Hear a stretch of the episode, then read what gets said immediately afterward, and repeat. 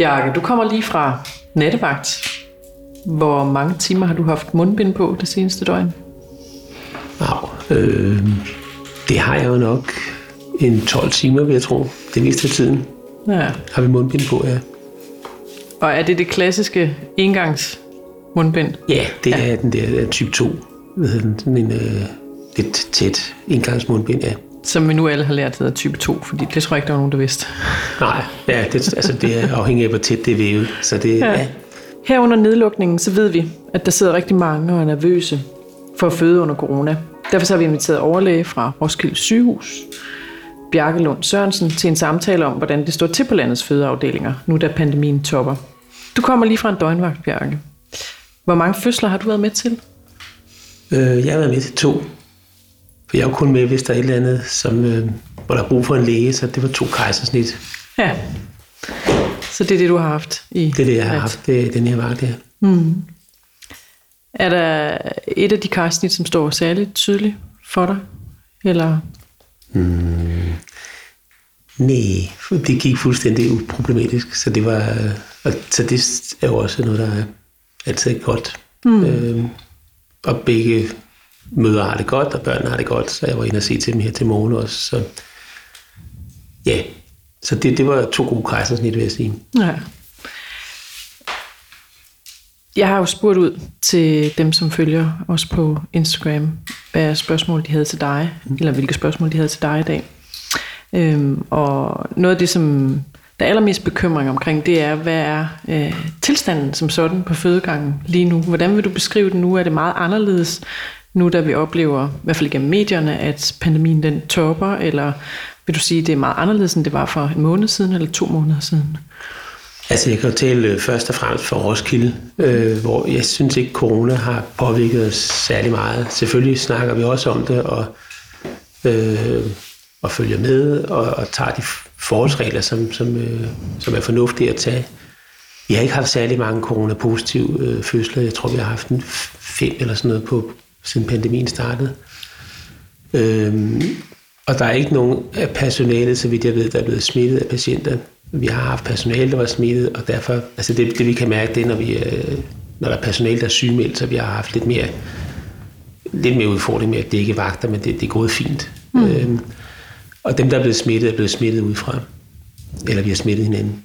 Så det, øh, men, men øh, selve, altså vi gør meget ud af selvfølgelig at, at, at gøre de fornuftige ting, der gør, at vi, vi nedsætter risikoen for, for smitte, men, øh, men vi, ellers så har vi vores, øh, altså det, den service, vi yder, det er den samme mm. som øh, før corona. Og hvad er dit indtryk fra de større fødeafdelinger? Har du indblik i det, hvad der sker på Hvidovre og Rigshospitalet og Herlev, hvor vi jo har rigtig mange, øh, er i kontakt med rigtig mange brugere? Ja, Ja. ja, altså jeg tror for det første, så er det vigtigt at sige, at øh, vi ikke er bekymrede for, at corona er farlig for øh, de nyfødte og for børnene inde i maven. Det ved vi fra øh, ret solide data, at der er ikke nogen øget risiko heldigvis. Øh, for de gravide er det formentlig heller ikke nogen øget risiko. Selvfølgelig kan man godt få corona, man kan også få svær corona, øh, hvis man er gravid, ligesom man kan, hvis man, som hvis man ikke er gravid. Mm. Der er nogle studier fra udlandet, der viser, at man har en lidt øget risiko for at blive svært syg, eller blive alvorligt syg, hvis man er i tredje trimester, altså de sidste tre måneder af graviditeten, men det har vi ikke kunne genfinde i Danmark. Mm.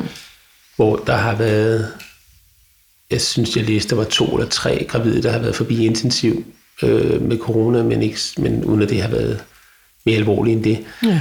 Øhm, så derfor det er det vigtigste. Det synes jeg er vigtigt at kommunikere, selvom der er utrolig meget fokus på det, så det er ikke noget, som vi er bekymret for, øh, for de gravide og for, for børnene. Vi har selvfølgelig alle de andre ting, som også øh, man skal holde øje med under graviditeten og under fødslerne, som, øh, som det, det, holder vi, det har vi stadig lige så meget fokus på, som vi har haft før. Corona fylder lidt, men ikke, ikke voldsomt meget. Hmm. Øhm, og så, altså, så ved jeg for nogle af de store fødesteder, der, er- der er forskellige, lidt forskellige tilgang til, hvordan man øh, screener for øh, corona. Øh, jeg, som jeg forstår det på Hvidovre, så bliver alle screenet, når de kommer ind. Eller alle skal også testes, når man kommer i, i, i fødsel, eller hvis man er indlagt mere end 24 timer. Så får man taget en coronatest, og øh, hvis, og som jeg forstår det, så på Hvidovre, så skal man have mundbind på, indtil man har svar på den test. Det tager 4-6 timer at få svar på den. Og der vurderer man ikke, hvorvidt den fødende er i aktiv fødsel, eller øh, det er i latensfasen. Altså, aktiv fødsel er jo der, hvor man får brug for, øh, altså der, hvor man skal kunne trække vejret øh, mere frit. Det er en fysisk anstrengelse, så der, øh, der altså det, jo, man, jeg, jeg ved ikke, hvad man gør på videre, men vi, vi, øh, vi bruger ikke mundbind i Roskilde. Selv hvis der er corona positiv faktisk, hvis det er, at de ikke kan trække vejret normalt. Mm. Øh, og det er svært under en fødsel, altså, så vi har ligesom valgt, at det gør vi ikke. Mm. Øh, og jeg tror på videre, der er det lidt mere, der bruger de mundbind lidt mere øh, konsekvent. Ja, øhm, fordi det var faktisk det næste spørgsmål, jeg havde til dig, som er, dem, er det, der er blevet stillet allerhyppigst i ja. den spørgerunde, vi har haft, nemlig om man skal have mundbind på, når man har vejr øhm, og er det, inde på fødeafdelingen, ikke? Ja, altså der er, øh, der er nogle nationale guidelines, hvor der står, at man, øh, man skal screene for, om der kan være risiko for, at den fødende har corona. Mm og også den pårørende, som er med. Øh, hvis der er symptomer, så skal man betragte som corona, indtil man har en negativ test. Mm. Øh, hvis der er en positiv test, så, så er man jo corona-positiv og kan smitte. Og det er også, øh, vi ved at tre ud af fire gravide, som har corona, har ikke nogen symptomer overhovedet, så man kan ikke regne med, med symptomerne. Men øh, altså, så skal man på en isolationsstue, og det der er nationale guideline, det er, at man så, hvis man er i aktiv fødsel, behøver man ikke at have mundbindet på. Mm. Men personalet øh, skal passe rigtig godt på og, og være ekstra påpasselig for ikke at, at blive smittet og ikke sprede smitten. Pårørende skal have mundbind på, men det er jo også mere rimeligt. Ja. Jeg tror, det bliver tolket lidt forskelligt, øh, hvad jeg hører.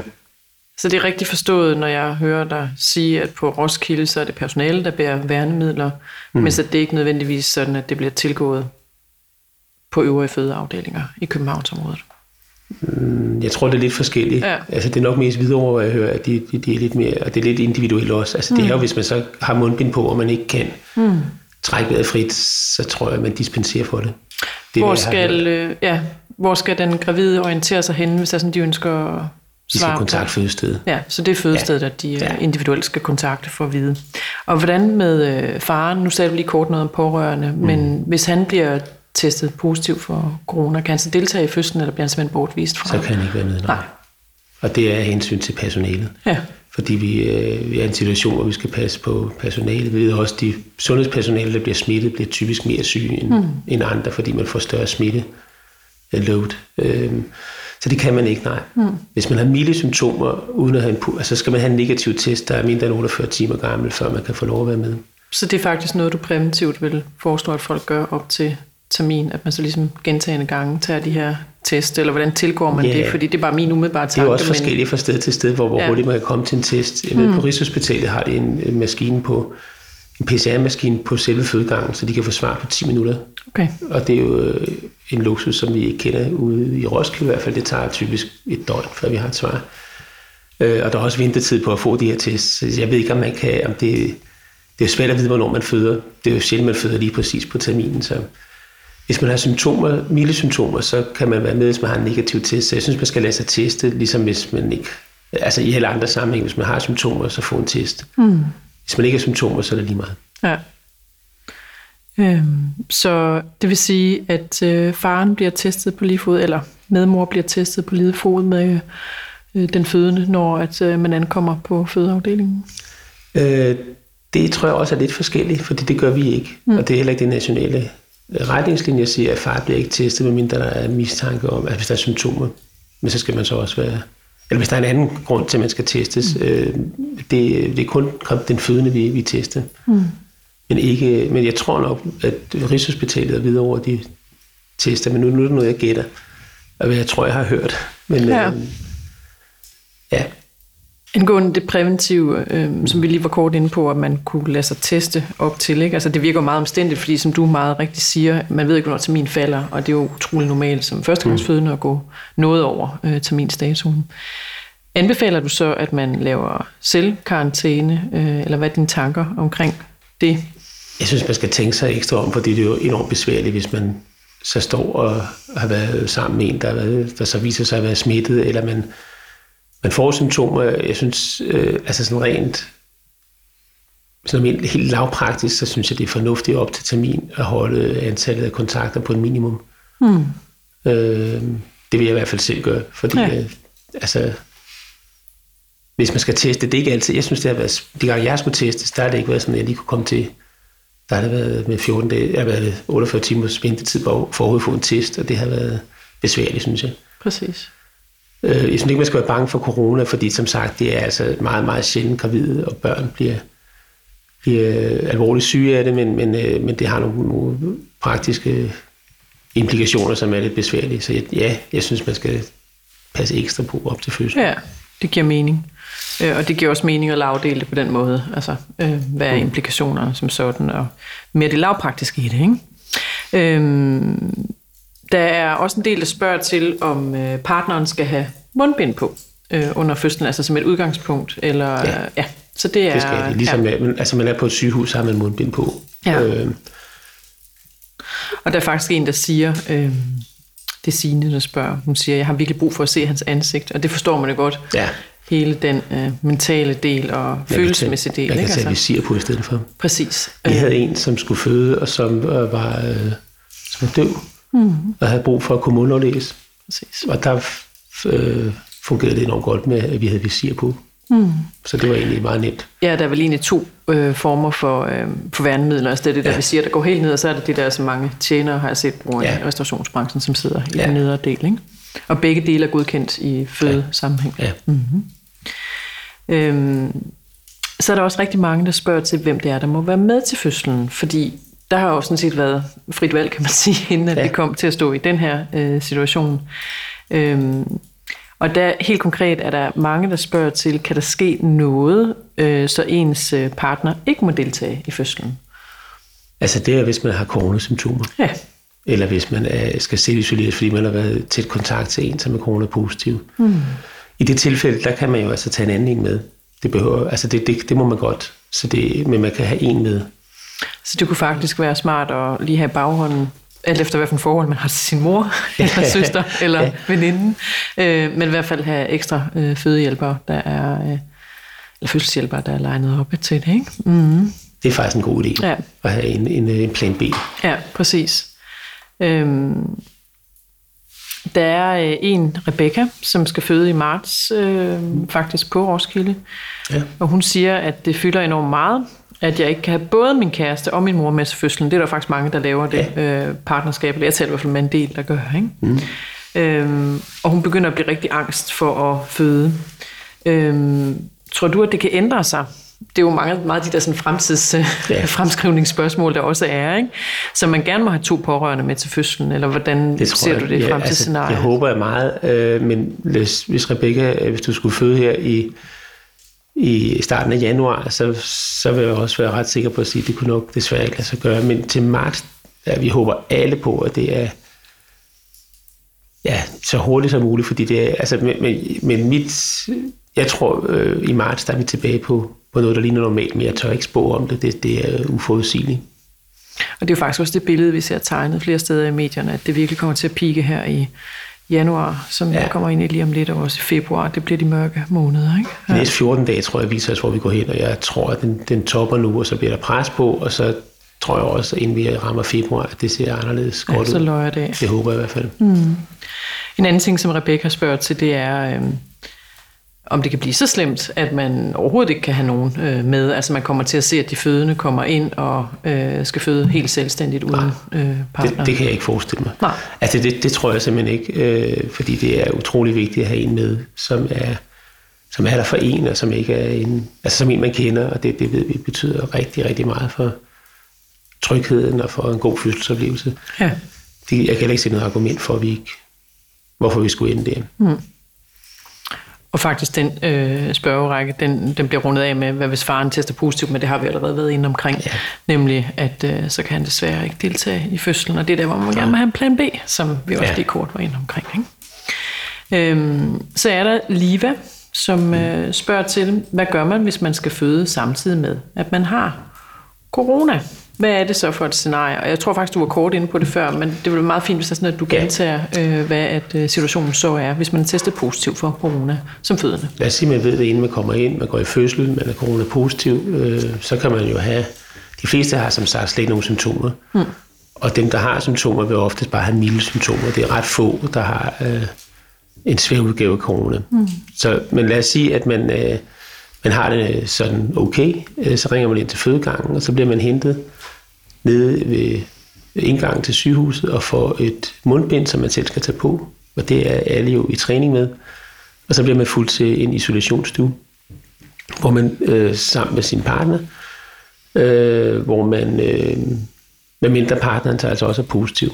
Mm. Men, men, øh, men, og på isolationsstuen, så når man er i aktiv fødsel, kan man tage mundbindet af.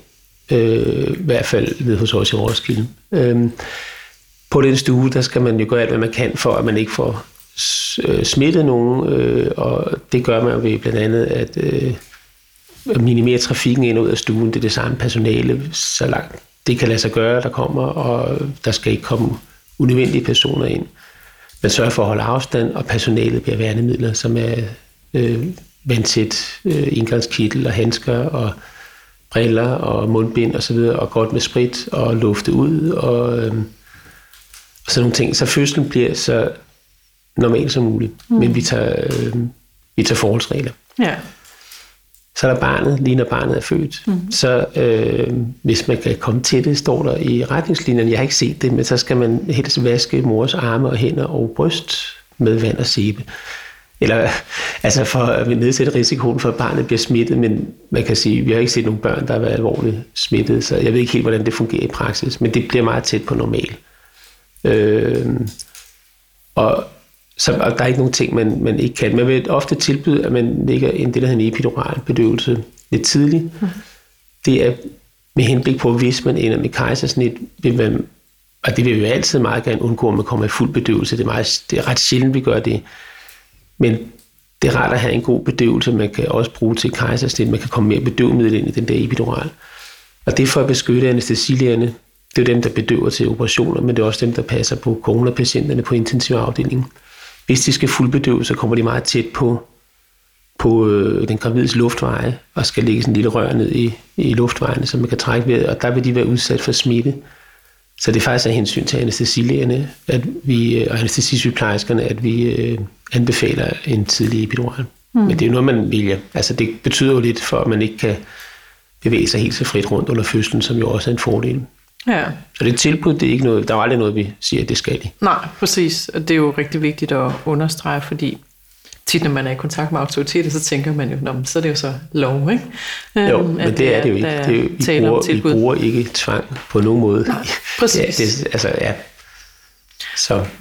Og det tror jeg nok, at vores lyttere er så oplyste, at de er fuldstændig med på, men jeg synes, det er rigtig vigtigt at sige i den her sammenhæng, fordi man oplever, at der er mange regler, der bliver ja, det også det, vi stillet hører. op. Ikke? Ja, men, øh, ja. Øhm, og hvis det nu er, at man tester positiv, kan man så blive adskilt fra sit barn? Nu er du inde på det der med, at man, man laver forholdsregler ja, i forhold til at vaske af. Tænker på, øh, nej, vi anbefaler bestemt ikke, at man bliver adskilt. Nej. Øh, men hvis partner er positiv eller i risiko for corona, så anbefaler man faktisk, at, at man holder man er væk fra barnet, indtil der går 48 timer.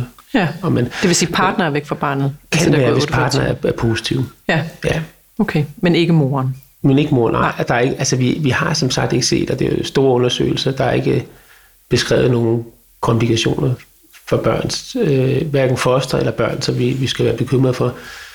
Der er ikke vist corona i modermælk, så amning anbefaler vi også, og den tætte kontakt har jo rigtig mange, altså uendelig mange gode øh, sider, og det er rigtig vigtigt. Så, så det, øh, ja, så alle de der, der grundlæggende... Ja, de grundlæggende øh, anbefalinger omkring hud mod hud, og i det hele taget den der tidlige tilknytning er stadigvæk det, der er i højsædet, ja. også under corona. Og vi tester ikke de nyfødte for corona, medmindre de har symptomer. Nej. Altså, så det er også, det, der er ikke sådan, at vi stikker en pudepind i halsen på dem, medmindre der er grund til. Altså, selvfølgelig, hvis der kommer feber, så er vi også test for corona. Mm. Så er der øh, rigtig mange, der også spørger til, Øh, og det har noget at gøre med, at mange af det, som orienterer sig i forhold til smertefri fødsel, også vælger at føde i hjemmet. Mm. Øh, hvordan står det til med hjemmefødslerne her under corona? Altså det er jo sådan, at hvis man, har, hvis man er corona-positiv, så øh, fraråder man at føde hjemme. Øh, eller hvis du har symptomer, altså hvis man er i risiko, så, så befaler man, at man føder på, på sygehus. Mm. Og det er, altså dels noget med hygiejne og mulighed for at, at nedsætte risikoen for smitte, men også bestemt for at passe på hjemmeføde jordmøderne.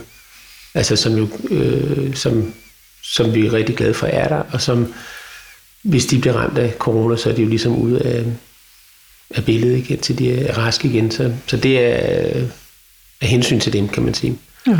Så det er, hvis man er, har risiko for corona, eller er corona positiv, så kan man ikke føde hjemme af anbefalingen. Er det egentlig ikke, altså hvis man ser, fordi man taler jo meget om øh, i de her fødekredse, om altså sikkerheden ved at føde på et hospital kontra hjemme. Ikke? Altså det der med, at mm. hjemmefødslen bliver hele tiden holdt op øh, imod hospitalsfødslen, når man har de her forskellige samtaler. Hvis du ser det i sådan et coronaperspektiv, altså, øh, så kunne man umiddelbart forestille sig, at noget logisk kunne være, at det var sikrere at føde i hjemmet, så man ikke ligesom kommer ind på hospitalet ja. og kommer i kontakt med øh, coronasmitten for eksempel. Men hvad tænker du af det udsagn? Altså, øh, jeg er ikke som sagt bekymret for lige præcis corona. Mm. Jeg er ikke bekymret for de gravide og for de fødende. Jeg er bekymret, jeg tror mest det sundhedssystemet. Hvis vi får mange, der er syge, så kan det være svært at se, at vi kan få enderne til at mødes. Der er vi slet ikke endnu. Vi, vi, kan, vi, kan, vi stiller op til normal service, kan man sige. Men, men, øh, men det rigtige logikken er ellers, at hjemme er smitten, smitterisikoen mindre, øh, også i andre sammenhæng. Altså, men, men, øh, men jeg, jeg, jeg synes, det er hensynet til hjemmefødejordmøderne, som er, er det vigtigste argument, for at man ikke skal føde hjemme med kone. Ja, det giver mening, at man ligesom skal tage ansvar hele vejen rundt. Ikke? Ja. Mm-hmm. Øhm, helt generelt, så, er der jo mange af de her spørgsmål, når vi sidder og kigger hen over dem, at der går på, at, at angsten er stigende. Altså vi har jo mm. hele tiden i det her regi arbejdet med fødende, som har været bange for at skulle føde, og øh, der er sådan en vist angstniveau til stede. Øhm, men kan du også mærke, at angsten fylder mere, end det har gjort tidligere? Har du tænkt over det? Altså, jeg synes generelt, angst fylder rigtig meget øh, hos danske gravide og fødende. Det undrer mig meget. Jeg har arbejdet i Afrika og Grønland og Indien og Peru, hvor der reelt er en risiko ved at føde og ved at, øh, og for, for børnene også. Men jeg har, altså, det er helt usammenligneligt det niveau af angst, der er blandt danske gravide og fødende. Der må være en anden forklaring på det, for vi er jo et af de allersikreste steder i verden med fødsler, og det tidspunkt i livet, hvor det er allersikrest for en kvinde, det er, når hun er gravid. Der er en masse kontroller, man bliver, man bliver fuld på alle mulige måder. Men angsten fylder meget. Jeg synes, den fylder mere under corona. Øh, noget af det har at gøre med, hvis man er isoleret, ikke? Altså har sin vanlige rutine og ikke ser særlig mange mennesker. Øh, vi ved, der er en stigning i depression og angst i den generelle befolkning, som er ikke helt øh, lille. Øh, jeg synes, altså der er, vi har jo tilbagevendt, så kommer der, så, så er der noget med parvovirus, så ringer alle folk om parvovirus, og så er det listeria og blød ost, og der, øh, hvad var det, øh, jamen der har været forskellige, øh, og det, jeg synes ikke, der har været så meget telefonstorm omkring øh, corona. Jeg tror, den generelle information har været ret massiv. Men der er selvfølgelig nogen, der spørger. Vi skal bare lige bekræfte sig, at vi også synes, at det er ikke ekstra risikabelt for gravide. Øh, man, at, at, være, at have corona. Så, så det, øh, men, men øh, jeg tror, det er mere som også de spørgsmål, du har stillet omkring det praktiske, og hvad så, hvis man skal være alene til fødslen, og, og, og skal man have maske på, og, og sådan nogle af de der ting, som kan virke øh, klaustrofobisk, eller... Øh, men øh, ja, men jeg synes generelt angstniveauet er højt, og det, ja. det tror jeg er del af noget af det, det er vores øh, skyld, fordi vi altid er så gode til at fortælle om risici. Det er sådan nærmest, det, ja, som det på lægestudiet bliver man jo eksamineret i altid kunne liste alt, hvad der kan gå galt, og sætte procenter på. Og det er den form for kommunikation, vi nogle gange, tror jeg, skræmmer folk med. Så jeg synes, at der er en, en, en øh, generelt en opgave for os i at skabe tryghed, og så sige, at prøv lige at høre, der kan være forskellige ting, der kan gå galt, og lige nu så er det corona, der fylder. Men overall, så er det trygt at føde. Mm. Det er trygt, hvis man ender med kejsersnit. Det er trygt, hvis man øh, føder hjemme. Det er trygt, hvis man... Øh, altså, vi er der, og, og det er det skal nok gå godt. Og selvfølgelig er der en gang imellem nogle gange, hvor der er komplikationer, det håndterer vi også. Ja. Øhm, og corona, øhm, altså det synes jeg i hvert fald er budskabet, det er, det, det, og det, det er meget velunderbygget af data, det er ikke en, en, en risiko mm. øh, for gravide og nyfødte. Og det synes jeg er meget, meget vigtigt øh, budskab at tage med fra ja. den her podcast. Og så tænker jeg helt generelt, det er jo også et tvækket svært, man balancerer på i forhold til, altså det der med, at du siger, du kendskab til fødsler i andre lande, ikke? Altså, hvor man jo ved om Danmark, at det er det sikreste land at føde. Det er også noget, jeg bliver med at gentage for de fødende i min øh, undervisning. Men det er jo hele tiden den der balance imellem, at der er en enorm oplysningsmængde, ikke? som på mm. den ene side kan gøre nogen rolig, og så på den anden side, så netop det der fokus på risici, som tit er den formidling, man kan få adgang til, øh, kan så faktisk øge den øh, angst. Øh, og det tænker jeg også bare, det der er på spil i forhold til den tid, vi er i lige nu, at det er meget risici, der bliver fokuseret på, og selvom de er minimale, de risici. Det er jo sundhedsloven. Vi skal sidde og sige, jeg, jeg, jeg kan ikke i min kommunikation bruge 90% af tiden på at sidde og fortælle alt, hvad der kan gå, gå galt. Og det er ude på den sidste procent eller promille. Det synes jeg, er et, jeg kan bedre lide, når man stiger i en flyver, så siger de, in the unlikely event of an emergency, og så siger de, så skal vi nok klare det alligevel, mm. hvilket man måske ikke helt tror på. Men alle de der procenter, og man starter med at sige, at dit barn kan dø, jeg synes, det er, det er massivt. Ja. Jeg synes, jeg gør det. Jeg, jeg kan ikke tage de ord i min mund på den måde. Nej. Men selvfølgelig, hvis folk gerne vil vide det, så har jeg den Absolut, viden, ja. Og man kan sige, at vi skal jo ikke langt tilbage i historien, og derfor synes jeg, at det er meget fint, du siger det på den måde, du gør, altså hvor vi lå og døde i vores, øh, eller i barsels, øh, både mm. i barselsseng og i, under fødslerne, ikke? Altså, øhm, og de lande, hvor man så reelt faktisk stadigvæk gør det, så er angsten ikke lige så fremtrædende, ikke? men øhm, nødvendigvis. Nej. Øhm, når at vi så kommer hjem med de her børn ja. efter øh, fødslen, øh, der er også virkelig mange øh, spørgsmål, der er i den retning. Øhm, der er en, der spørger, hvordan forholder jeg mig til, at familien vil holde og kysse vores søn, når at man kommer hjem med sådan en nyfødt øh, eller et spædbarn? Hvad tænker du? Øh, familien kommer an på, hvem det er jo. Altså hvis det er nære familie og store søskende, og, altså, eller søskende, der synes jeg, det er, der synes jeg, det er fint og også vigtigt, at man får lov at røre sig. Men så er der alle dem, der godt vil på besøg. Der synes jeg, de skal vente. Og så er der måske specielt den, der er en risikogruppe, altså de, de ældre. Men det kan være enormt svært, det ved jeg godt. Men, men vi har oplevet meget ro på barselsafsnittet, fordi vi har begrænset antallet af besøgende, og det tror jeg tit, det forældrene har brug for, at man lige samles om sig selv. Der er ikke nogen grund til, at man to timer efter man har født, skal have 10 gæster. Jeg synes, man skal holde almindelig... Altså, jeg synes, man skal begrænse antallet af besøgende, og specielt, øh, altså vi, der, vi prøver at holde det til 10 tætte kontakter, man ligesom ses med, indtil der kommer noget andet fra regeringen. Øh, og der, der, øh, jeg synes stadig, man skal passe på med de tætte kontakter. Øh, jeg kan godt forstå, at man har lyst til at kramme og knuse, og det, det synes, det skal være i den lille tætte familie, men, men dem, der kommer...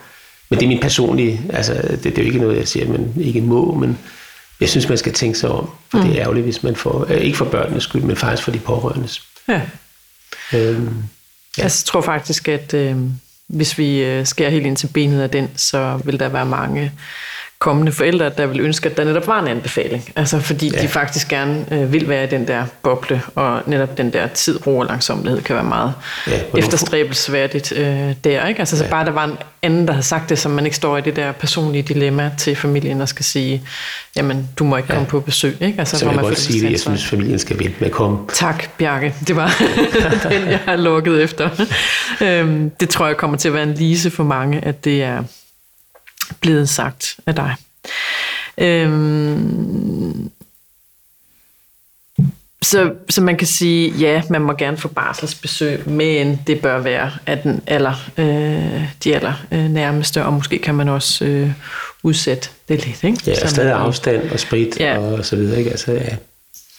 Må man gerne sende sine store børn i vuggestue, for det var faktisk det, vi hørte på pressemødet her i går, at øh, de, skal jo, eller de kommer jo stadigvæk til at komme øh, afsted, hvis man nu har mindre børn i hjemmet. Og de kan jo trække noget med hjem fra rottereden, som vi kalder det i min omgangskreds. altså hvis der ikke er mistanke om corona øh, hos mor, hos far, hos den nyfødte, så øh, må de større børn godt gå i vuggestue mm. og i børnehave. Mm. Men omvendt, hvis en har været smittet, så regner man øh, alle som smittebærer, og de skal, være, skal man selv isolere. Ja. Øh, og det vil jeg så sige, store søstre kunne ikke lige finde noget på på skrift, men man er så tæt i en familie, så der vil jeg sige, der gælder de normale regler, som hvis du er i husstand med en, der er corona. Ja. Øhm, så, så skal man øh, ikke gå i vuggestue. Men hvis der ikke er nogen mistanke om, at der er, altså bare fordi man har været på sygehuset, har man ikke corona. Jeg går på sygehuset hver dag, jeg har ikke haft corona endnu. Men, øh, så det, det øh, ja, så det må man godt. Hmm. Hvis du sådan ser ned over det generelle tidsbillede, som vi jo har drøftet under hele podcasten i dag, kan der så faktisk være nogle fordele i at få børn i coronatiden? Ja.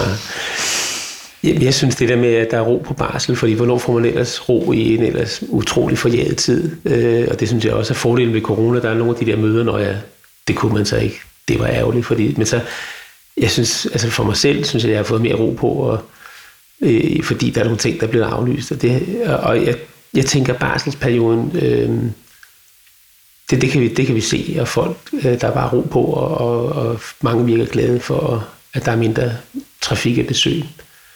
Øh, det er sådan den umiddelbare. Øh,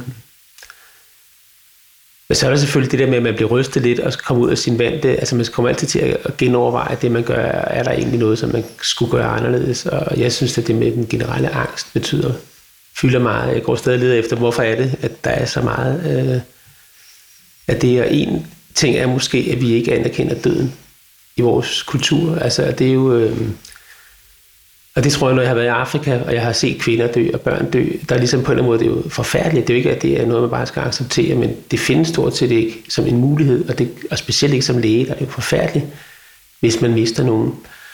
Jeg tror, det man har, man har fuldstændig holdt op med at snakke om det, og det ikke er noget, man kan forholde sig til, det gør, at man bliver 100 gange mere bange for det, hver gang der er en lille risiko for et eller andet, som kan... Øh, det er sådan det, jeg har tænkt. Jeg tænker måske, man skal til at og det kan man også sige, at man kaster utrolig meget ind på det med corona. Jeg synes, det er rigtigt, man har passet rigtig meget på. Men, øh, men det er også, hvor meget vil man ofre for øh, at bremse en pandemi på den her måde. Altså det, det er i hvert fald det andet spørgsmål. Jeg synes, det er et validt spørgsmål.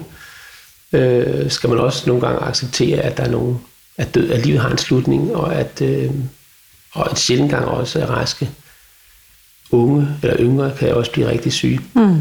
Øhm, men det er, svært, det er en svær diskussion. Men jeg synes, det, det er en vigtig ja. diskussion, og jeg tror, det, jeg tror, det hænger sammen med den, øh, altså vi er fremmedgjort over for den del af livet, som vi godt ved, at der er en afslutning. Øh, men, det, ja, men lige over for gravid og fødende, der er selvfølgelig noget andet. Der er det jo vigtigt at sige, at det ikke er noget, som vi bare lader køre. Der, altså, at man er meget, meget sikker som gravid og fødende i Danmark. Præcis. Og øh, det synes jeg er det vigtigste at lande på, men jeg er fuldstændig enig med dig, at vores øh, kultur institutionaliserer jo mm. faktisk både fødslen og, og døden, ikke? som på mange måder er to sider af samme sag. Ikke? Selvom at mødre- og børnedødeligheden er jo altså ufatteligt lav i, øh, i Danmark. Lav, ja. Er faktisk nærmest ikke eksisterende, ikke? selvom man ikke må sige det. Men jeg synes, det er vigtigt at bringe ind i, øh, i snakken for at give det noget nuance, ikke? Altså, fordi mm. vi er jo inde i... Øh, eksistensernes øh, begge ender af den. Ikke? Jo. Øhm, og øh, der var en anden ting, øh, jeg tænkte på her afslutningsvis, at jeg læste i en undersøgelse, som hænger meget sammen med det, at øh, jeg indledte med her i afrundingen, nemlig at vi har aldrig set så mange, der føder øh, til tiden eller øh, over tiden. Altså der har aldrig været så få tidlige fødsler som øh, under corona. Og det har jo også noget at gøre med den der tid, ro og langsomlighed, mm. øh, der er kommet mm. ind i billedet. Og jeg tænker, det kan være utrolig positivt både inden fødslen, men i særdeleshed også bagefter, som lige var det emne, vi havde her til sidst. Yeah. Øhm, så det synes jeg, man med ro kan tage med sig, og så også, at øh, fødselslægen har sagt, at det må være anbefalingsværdigt til det. De kan bare ringe. Ja, præcis, de kan bare ringe. Svigermor kan bare ringe, ja. og så får jeg at vide, at hun må gerne lige holde sig væk et sekund længere. Ja, ikke? så får hun pegefingeren. Ja. Tusind tak, fordi at øh, du vil komme og tale med os øh, i dag, øh, Bjarke, og give os indblik i tilstanden på fødegangen under corona. Hvis du ønsker at forberede din fødsel, så er der fødselsforberedelseskurser på smertefrifødsel.dk, hvor du lærer konkret smerte og panikhåndtering før din fødsel, og kom gerne to-tre måneder før, så du kan nå at indarbejde det som en betinget refleks. Har du nogle spørgsmål, så er du meget velkommen til at skrive til kursus smertefrifødsel.dk. Mit navn det er Anja Bay, og tilrettelægger i dag er Johanne Myggen.